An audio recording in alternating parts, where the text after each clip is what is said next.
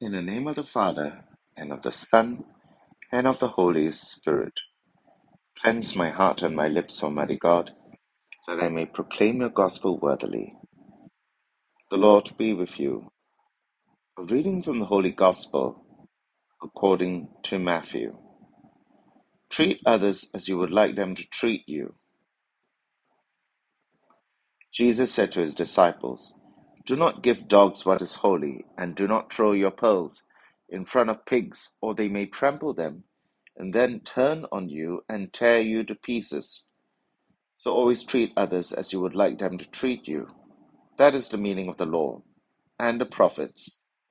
Enter by the narrow gate, since the road that leads to perdition is wide and spacious, and many take it.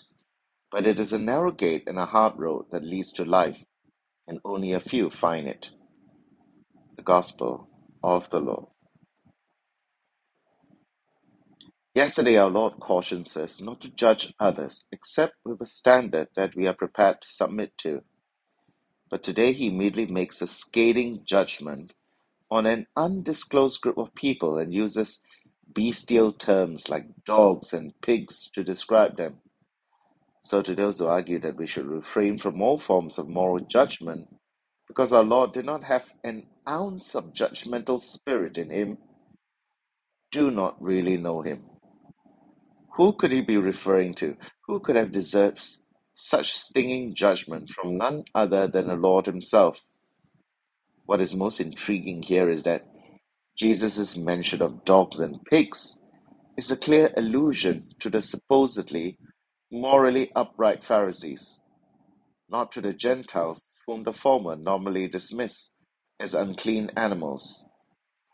Dog was a label they normally reserved for the pagans and for society's lowest outcasts and untouchables. Pig, the epitome of uncleanliness, was an even more demeaning label. But here our Lord uses these two terms to describe the righteous Pharisees who pride themselves of being morally clean. Our Lord uses the label dogs and pigs to describe them because they are antagonistic to the gospel, that which is holy and precious like pearls. Thus, instead of appreciating the message of the gospel, they treat it with contempt. They may trample them and then turn you and tear you to pieces. Our Lord Himself modeled the kind of discretion He is calling for here. He regularly hid things from the wise and revealed them to little children. In other words, to humble and repentant, to humble and repentant people who readily receive His teaching, He gave more. But he deliberately concealed truth from the arrogant and self righteous people. The parables he told served this purpose. They obscured the truth from the people whose hearts are hardened. He did not give sacred things to dogs or cast his pearls before pigs. What could be the opposite of swine and dogs? They are the ones described in the Beatitudes as those who hunger and thirst for righteousness. The former are puffed up with pride and reject any truth that does not fit their agenda. They will then turn against the messenger and tear him to pieces.